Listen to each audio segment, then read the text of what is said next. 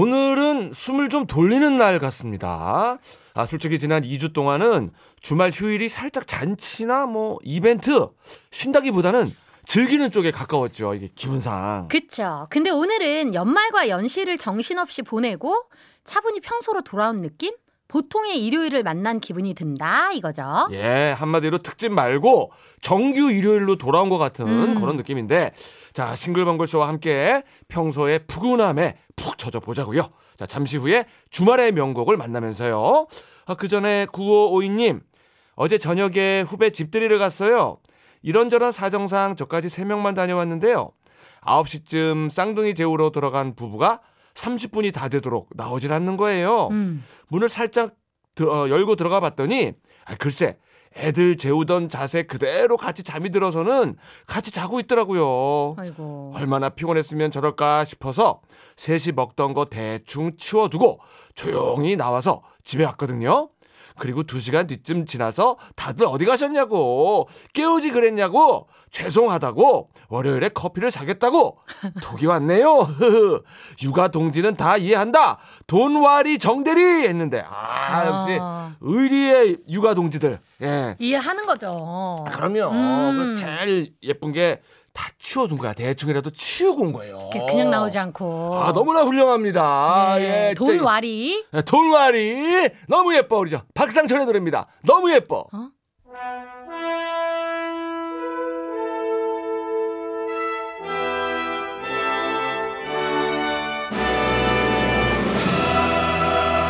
주말엔 명화만 있었던 것이 아니다. 명화 말고 명곡. 시간이 흘러도 빛나는 노래가 있다. 일요일 오후에 떠나는 노래나들이 주말에 명곡.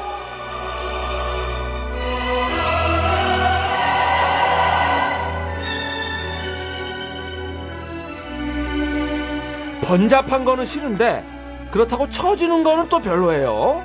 차분한 거는 좋은데 느리고 답답한 거는 또 싫습니다. 그럴 때 딱 듣기 좋은 게 휴일의 싱글벙글 쇼지요. 팝송에만 영원한 명곡이 있는 게 아니고 팝 음악계에만 숨겨진 뒷얘기가 있는 게 아니다. 시간을 뛰어넘는 가요 명곡, 명곡에 감춰진 별별 노래 이야기를 딱 좋은 스피드로 귀에 콕콕 넣어주는 시간. 자, 주말에 명곡을 들고 오는 여자, 골든 디스크 DJ 겸 싱벙의 보람, 아 보람까지야. 신혜림 작가 어서 오세요. 네, 안녕하세요. 신혜림입니다. 예. 아, 가끔 이런 걱정이 돼요. 네, 무슨 네. 걱정일까요? 또 본인 프로 골든 디스크보다 혹시 주말에 명곡 이거 준비하는데 더 힘이 드는 건 아닌가? 이게 아. 괜찮나? 뭐 이런 걱정. 더 힘이 들다 덜 힘이 든다 보다는 힘을 쏟는 방향이 좀 다른 것 같아요. 음. 예. 그러니까 골든 디스크는 딱 네. 그 생방송을 하는 그 시간에 완전히 집중해서 진행에만 확 몰입을 해야 된다는 음. 뭐 그런 에너지를 좀 많이 쓰고 있다면 예. 주말의 명곡은 아 다음 주에는 더 어떤 재미있는 얘기가 있을까를 계속해서 소재를 발굴하는 아하. 집에서 그냥 생각날 때마다 조금씩 조금씩 찾아보고 에. 이런 쪽에 더 힘을 쏟고 있기 때문에 약간 네. 좀 우리 게 더 힘든데? 그런 거예요. 일주일 내내 길게 고민인데. 고민하는데. 아, 부디. 아, 저는 앞으로 힘들어서 못 하겠어요. 이 정도까지만 안 갔으면 좋겠네요. 아, 그럼요, 그럼요. 네. 네네 예, 살살 예. 해보겠습니다. 네. 네. 자, 골든 디스크 할 힘을 항상 남겨 두세요. 자, 이번 주 명곡들 어떤 주제로 만날까요? 자 2024년에 처음 만나는 주말의 명곡이잖아요. 아 그러고 보니까 새해 복 많이 받으세요. 아, 아이고, 새해 복 많이 받으세요. 아이고, 감사합니다. 네, 진짜 누구나 새해에는 좋은 일이 많기를 바라고 또 뭔가 특별한 일을 이렇게 일어나기를 바라고 있을 텐데요. 그런데 우리 가요계에도 올해가 누구보다 특별한 해인 가수들이 있습니다. 음. 2024년에 뭐 데뷔 10주년, 20주년, 30주년, 40주년 음. 이렇게 오랜 시간 가수 생활을 이어오면서 이 가수로서의 생활을 인정받게 된 그런 분들이 있는데요. 음. 그래서 오늘은 2024년을 기념할 만한 뮤지션들을 좀 만나보려고 합니다. 네, 음. 2024년이 아주 특별한 가수 첫 번째 주인공 누구신가요? 무려 1964년에 데뷔해서 우와. 64년. 올해 데뷔 60주년을 맞는 가요계 선생님들부터 소개를 할게요. 예. 64년에 데뷔한 가수가 누가 있나 좀 봤더니요. 신민요를 널리 알렸던 김세레나 선생님 계셨고요. 음? 또 서수남 하청일이 속해 있었던 포크 그룹 아리랑 브라더스나 음. 한국 락의 대부 신중현이 출범시킨 에드포 같은 그룹도 다 64년에 데뷔를 했습니다. 예. 그런데 그 중에서도 지금까지 현역으로 음. 아주 왕성한 활동을 하고 있는 가수가 있었으니 음. 올해 데뷔 60주년을 맞은 남진 선생님이세요. 이야, 그야말로 그냥 전설 그 자체인 우리 남진 네. 선생님인데. 와. 야, 무려 1964년 데뷔 60주년이군요. 네, 그렇습니다. 1집 앨범을 발표한 건 65년이었는데요. 서울 플레이보이라는 데뷔곡을 내고 활동을 시작한 건 64년부터였어요. 네, 남진 씨가 이제 MBC에서 신인상을 받은 게 67년 가슴 아프게가 나왔었던 그때였거든요. 네. 어. 그러니까 64년 데뷔인데 신인상을 67년에 음. 받았으니까 어허. 생각보다 오랜 시간 동안 진짜 천천히 그랬네요. 알려졌다는 그랬네요. 거라고 예, 그렇게 말씀드릴 수 음. 있죠. 음흠. 근데 이제 국민 가수가 된 이후로는 마음이 고와야지 님과 함께 그대여 변치 마오 뭐 2000년대 히트곡이에요. 둥지 어허. 이런 노래까지 진짜 수많은 히트곡을 내면서 한국의 엘비스 프레슬리이자 영원한 오빠로 활동 중입니다. 네. 남진 선생님 이미 60주년 공연 시작하셨죠? 네네. 2023년 10월부터 전국 투어를 했었는데요. 그때 이제 타이틀을 데뷔 60주년 기념 전국 투어 콘서트로 딱 이렇게 걸고 공연을 치렀어요. 음흠. 2024년에 이제 진짜 본격적으로 다가올 60주년을 준비하는 마음으로 공연을 시작했다라고 하시고 이야. 또 60년 동안 내가 이 자리에 있을 수 있었던 건 다 팬들 덕분이다라고 해서 팬들을 좀 일찌감치 만났다고도 합니다. 그런데 이제 남진 씨의 인터뷰를 보니까요. 사실 이제 60주년이라면 하면 너무 대단한 일이잖아요. 네, 그럼요. 예, 모두가 거기에 포커스를 맞추니까 사실 가 수란 데뷔 몇 주년이 중요한 게 아니라 음. 마치 새로운 인연을 만난 것처럼 뭔가 새로운 음악을 딱 만났을 때 어. 내가 여전히 가슴이 설레고 뛰는 게 그게 더 중요하다라는 이야기를 오, 하셨더라고요. 멋있다, 멋있다. 근데 이건 진짜 60년이란 노래를 한 대가만이 할 수 있는 얘기가 아닐까 이런 그러니까요. 생각이 또 들더라고요. 그러게요. 60년을 했는데도 새로운 노래를 만나면 가슴이 설레고 뛰시나 봐요. 아, 그러니까요. 야, 이야. 난 답답하던데. 이거 어떻게 불러야 되나 답답하던데. 아, 그 이제 뭐 조만간 한 60주년 되면은요 그렇게 될 거예요. 아, 그러니까요. 예, 좀만 네. 더 버티면 돼. 자, 워낙에 근데 우리 남진 선생님은 뭐 히트곡 명곡이 많은데 뭘 들어야 될지 진짜 난감합니다. 그러니까요. 네, 그래요. 네. 저도 그래서 많이 고민을 좀 해봤는데 이 남진을 한국의 엘비스 프레슬리라고 부르는 건 뭐 힘 있는 목소리도 그랬고 무대 매너도 음. 엘비스 프레슬리 많이 닮았었잖아요. 근데 이제 우리나라에서 그 엘비스 프레슬리 같이 이렇게 좀 의상을 하고. 그리고 이제 사진을 찍었었던 앨범이 5집 앨범이었습니다. 네. 어? 73년도에 나왔었었는데요. 그때 이제 남진 씨가 하와이에서 공연을 할 일이 있었대요. 음. 그래가지고 이 무대에서 있기 위해서 남진 씨의 매니저가 하와이잖아요. 음흠. 미국이잖아요. 그래서 엘비스 프레슬리 매니저를 직접 만났대요. 우와. 그리고 자, 한국에 엘비스 프레슬리라는 정말 대단한 가수가 있는데 음. 엘비스 프레슬리가 무대에서 입었던 옷을 공수할 수 있겠느냐 해 가지고 와. 직접 엘비스가 입었던 점프수트를 공수해 온 적이 있었다고 합니다. 아, 진짜요? 아, 멋진 매니저. 네, 진짜 오. 대단하죠. 네. 오. 그때 그 전성기를 함께한 노래가 그대여 변치마오예요. 그래서 오. 오늘은 이 노래를 들어보려고 합니다. 아, 엘비스 옷까지 공수해왔다. 이건 진짜 몰랐네요. 그러게. 자, 전 설들의 전설 같은 이야기. 2024년이 특별한 두 번째 가수도 궁금합니다. 자, 이번에는 데뷔 50주년 맞은 가수 만나보겠습니다. 참. 1974년 데뷔인 거죠. 예. 뭐 어떤 가수들이 있나 봤더니 신중현과 엽전들의 베이시스트로 시작해서 울고 싶어라를 히트시켰던 이남희 선생님이 있었고요. 음. 또 11살 때 CM송으로 데뷔를 했었던 정수라 같은 가수들이 어. 74년에 데뷔를 했습니다. 그런데 와. 오늘은 아모르 파티의 주인공 김연자 씨 소개할게요. 우와, 잠깐만. 정수라 씨도 데뷔 50주년이고 네네. 김연자 씨도 데뷔 50주년입니까? 네. 근데 어 데뷔 50주년이면 이렇게 나이를 따져 보면은 그렇게까지 많을 것 같지는 않은데. 그렇죠, 그렇죠. 예, 데뷔를 몇 살에 하신 거예요? 김연자 씨 데뷔인 당시 나이가 진짜 어렸더라고요. 어릴 때부터 노래를 워낙 잘해서 집에서도 너 가수해라, 가수 이렇게 좀 많이 얘기를 하시긴 했었대요. 어허. 그래서 만 15살이었었던 아. 1974년에 음. 당시 동양방송 방송에 오디션 프로그램이 있었는데 가요 신인 스타라는 그 프로그램에 출연을 했습니다. 음. 근데 사실 처음에는 탈락을 했대요. 어허. 근데 그때 이제 무대에선 김연자 씨를 좀 눈여겨본 레코드사 사장이 다른 가수하고 묶어서 그때는 A면 B면이 아예 다른 가수인 오. 경우들이 있었잖아요. 그, 그렇지, 그렇지. 네, 그래서 그래서 데뷔 앨범을 이제 취입을 시켜줬는데 어허.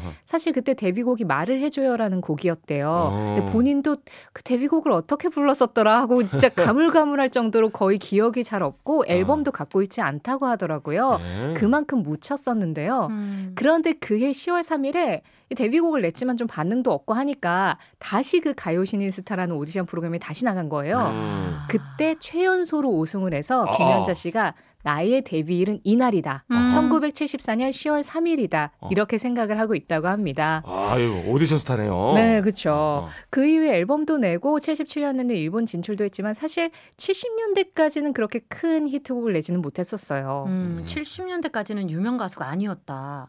그럼 그러다가 이렇게 확 도약을 한 계기가 있었나요? 그때 설 무대가 없어서 뭐 이렇다 할 활동을 하지 못하고 있었는데 한 작곡가가 메들리를 한번 해보자 이렇게 음. 제의를 했대요. 예, 예. 그래서 트로트 메들리 앨범인 노래 꽃다발 시리즈를 냈는데 어허. 이게 길보드에서 굉장히 큰 인기를 얻으면서 아. 메들리 열풍을 일으켰다고 합니다. 어허. 그래서 이제 그 덕분에 다시 레코드사하고 계약을 해서 뭐 수은등 같은 음. 노래를 내면서 활동에 박차를 가했고요. 1986년에는 서울 아시안 게임 공식 주제가였던 아침의 나라에서를 부르기도 했었죠. 모이자. 예. 네. 그리고 이제 본격적으로 일본 진출을 하면서 일본에서는 또 엔카의 여왕으로 알려지기도 했습니다. 옛날에는 레코드사가 진짜 중요했어. 그러네요, 맞아요. 그러네요. 네. 야. 눈여겨본 것도 레코드사였잖아요. 맞아요. 그렇지, 그렇지. 음. 자, 근데 트로트 쪽에서는 이게 좀 메들리가 강력한 것 같아요. 어, 트로트는. 맞아요, 맞아요. 우리 저 김용임 씨도 그렇고 예전에 이제 주현미 씨가 네. 쌍쌍 파티. 맞아요. 야 도로만 타면 아빠가 이거 들었거든요. 넣어가지고 그, 그 테이프가 두 개 돌아가는 거 말고 네. 뭉뚱하게 생긴 거 있어요. 뭉뚱하게 아. 생긴 거 그거를 이렇게 밀어 넣어가지고 뭉뚱하게 아. 생긴 거? 뭉뚱해 이름을 모르겠어. 근데 네. 이렇게 돼가지고 이목을 쑥 넣는 거 있었어요. 저도 무슨 다큐멘터리 같은 데서 본 것 같아요. 어, 네. 그걸로 들었던 기억이 나고 그 전에 또 김현자 씨가 있었네. 네 네, 맞아요. 예, 예. 자 그러면 또 하나의 전설 김현자 씨의 명곡 중에 오늘은 자, 그래도 요즘 세대들한테 김연자 하면 그래도 아모르 파티가 아닌가 아. 그런 생각이 듭니다. 예. 사실 이게 내 인생을 담은 노래를 좀 만들어 보고 싶다 해서 작곡가한테 가제로 연자송을 만들어줘 하고서는 음. 이제 제작을 했었던 곡이었다고 해요. 어허. 네, 2017년에 이 아모르 파티 공연 영상이 SNS상에 화제가 되면서 막 역주행을. 해가지고 아하. 젊은 세대들이 다 이 김연자라는 이름을 알게 됐죠. 그렇죠. 그래서 오늘은 아모르 파티를 준비했습니다. 네, 그럼 데뷔 60년과 50년을 맞은 두 거목의 노래 듣습니다. 남진, 그대여 변치마오, 김연자, 아모르 파티. 조세혁 씨, 왜 싱글벙글 쇼에 안 왔어요? 네? 제가요? 아니 안 부르는데 어떻게 가요? 이윤석 신재 싱글 펑크쇼 나도 좀 불러주세요 새해 첫 주말의 명곡 올해 2024년이 특별한 가수 그들의 명곡 이야기 나누고 있습니다. 자 신혜림 작가와 함께하고 있고요. 자 이제는 조금 어린 데뷔 데뷔 40 40주년 맞은 40주년 여려. 어, 오늘 60년부터 하다 보니까 예. 네네네, 맞아요. 예, 누가 있습니까? 40주년이면 1984년 데뷔인 거잖아요. 예, 예. 네, 1984년에 강변가요제에서 데뷔한 이선희 씨, 또 작곡가로 먼저 음악계에 발을 디딘 권이나 씨도 올해 40주년이고요. 음. 살아 있었다면 올해 40주년이었을 김광석 씨도 네. 1984년에 노래를 찾는 사람들 1집으로 데뷔를 했습니다. 예. 이 중에서 오늘은 약속, 아이스크림 사랑 같은 노래로 유명한 가수 임병수 씨에 대해서 좀 이야기를 해보려고 해요. 아, 임병수 선배님. 이분 특별한 게 있죠. 재미교포처럼 영어권 이민자 가수는 많았지만 라틴 아메리카 교포 정말 특이했죠. 네, 맞아요. 임병수 씨 국적이 볼리비아예요. 네, 볼리비아. 네. 다섯 살이었던 1965년에 가족이 다 같이 볼리비아로 이민을 갔는데 이 임병수 씨가 칠남삼녀중 오. 막내. 어휴. 그리고 부모님이 다 황해도 분이셨다고 합니다. 그래서 어. 이 많은 자식들을 거둬야 하는데 좀 전쟁 없는 안전한 나라로 가고 싶다라고 그 당시에는 생각을 음. 하셨대요. 음, 음, 음. 그래서 뭐 브라질이나 칠레, 아르헨티나, 볼리비아 같이 라틴 아메리카 쪽에서 우리 이민자를 받아줘서 이민 신청을 했는데 볼리비아에서 가장 먼저 연락이 와서 어. 우리나라에서 처음으로 볼리비아에 아. 이민을 간 예, 가족이었다고 하더라고요. 예. 그래서 이제 라틴 아메리카로 다섯 살에 갔으니까 음. 자연스럽게 스페인어를 접하게 기지. 된 거죠. 예, 예. 그리고 고등학생 때부터 노래를 잘해서 사람들 앞에서 막 노래를 하다가 1980년에 남미 가요제에 출전해서 본선 2위를 와. 했었다고 합니다. 음. 그래서 볼리비아에서 먼저 데뷔를 했었어요. 음. 어. 에르난 임이라는 이름으로 앨범을 어허. 냈었다고 하더라고요. 어허. 근데 이제 아버지가 한국에 가서 한번 가수 활동을 해보는 게 어떻겠느냐라고 권유를 하셨대요. 좀 오. 한국에 대한 그리움도 있었을 거고 이제 한국도 좀 제법 잘 사는 나라가 된것 음. 같고 예. 어, 우리 아들이 본 고향에 가서 이렇게 성공하는 모습을 보고 싶은 마음도 있으셨던 것 네. 같아요. 그렇죠, 그렇죠. 그래서 1984년에 한국에 들어와서 1집 앨범을 내고 약속을 히트시킵니다. 덕분에 이때 MBC 10대 가수상에서 신인 가수상을 받기도 와우. 했었죠. 아, 이 아버님의 권유가 잘 통한 건데 음. 에르나님, 요 형님, 네. 예, 에르나 형님이 이 본인의 그 스페인어 잘하는 특징을 잘 살렸어요 활동할 네, 때. 맞아요. 뭐 네. 방송 활동하면서 La Bamba 같은 라틴팝 네. 명곡들 정말 자주 선보였고요. 네. 1985년에는 푸에르토리코 가수인 루이스 미겔의 노래를 번안했던 아이스크림 사랑을 아, 히트시키면서 그렇지. 이 가사 속에 들어있는 낯선 스페인어를 다 따라 부르게 만들었잖아요. 그렇죠. 근데 그때만 해도 번안곡은 보통 그냥 전부 다 한국어 가사로 바꾸곤 했는데 이 스페인어 가사를 그대로 살린 거는 본인이 워낙 그 언어에 자신도 있고 음. 되게 음악적으로 잘 살릴 수 있는 예, 힘이 있었기 때문이 아닌가라는 생각이 들어요. 그 드라마 응팔에서도 덕선이랑 동룡이가 이 아이스크림 사랑 스페인어 부분 네. 줄줄 그쵸. 외울 정도였는데 맞아요. 그러게 como el temporal 막 이러면서 외웠던 게 나는데. 아. 90년대 들어서는 활동이 조금 뜸했죠. 네. 90년대 초까지 활동을 했는데 이제 97년 IMF 이후에 소속사가 문을 닫으면서 잠시 가수 활동을 음. 멈췄다고 합니다. 그런데 2008년에 다시 볼리비아에서 음반을 냈었대요. 오. 근데 현지에서 앨범 차트 6위를 할 만큼 오. 예, 제법 히트를 했었다고 하고요. 그래서 이제 거기에서 힘을 받아서 2017년부터 다시 우리나라에서 음악 와. 활동을 재개하셨습니다. 그리고 올해 데뷔 40주년을 앞두고 새 앨범을 또 준비하고 있다고 하시더라고요. 야, 진짜 중꺾만 해요, 그죠? 네, 그럼요. 꺾이지 않는 도전 멋있습니다. 자, 2024년이 특별한 가수. 아이고 막내네. 자, 데뷔 30주년 가수 누굽니까? 그렇죠. 주말의 명곡을 이렇게 소개가 될 정도라면 데뷔 30년은 돼야 된다. 그렇지. 아. 예. 근데 사실 이번에 2024년에 데뷔 10주년이 된 가수가 예. 악동 뮤지션 오. 마마무. 벌써? 네, 벌써. 벌써 10주년이래요. 오, 이거 악동이? 네, 그리고 윤하, 태희, 동방신기 같은 가수들 벌써 데뷔 오, 20주년입니다. 유나 씨가 20주년이에요. 네. 애기였는데. 어, 진짜. 그러니까. 이 와중에 또 94년에 데뷔해서 30주년이 된 가수 들 90년대를 수놓았던 쿨, 맞아요. 오. DJ D.O.C. 다 데뷔 30주년 됐고요. 음. 락 쪽에서는 김경호 씨 그리고 YB의 윤도현 씨의 경우에는 92년에 그룹 종이연으로 활동했지만 솔로 1집 데뷔는 또 94년이었습니다. 음. 그래서 이분들이 다 30년 동안 정말 꾸준히 음악 활동을 해오셨는데요. 어, 아직도 활동하는 분들이잖아요. 네, 그렇지. 그러니까요. 그렇죠.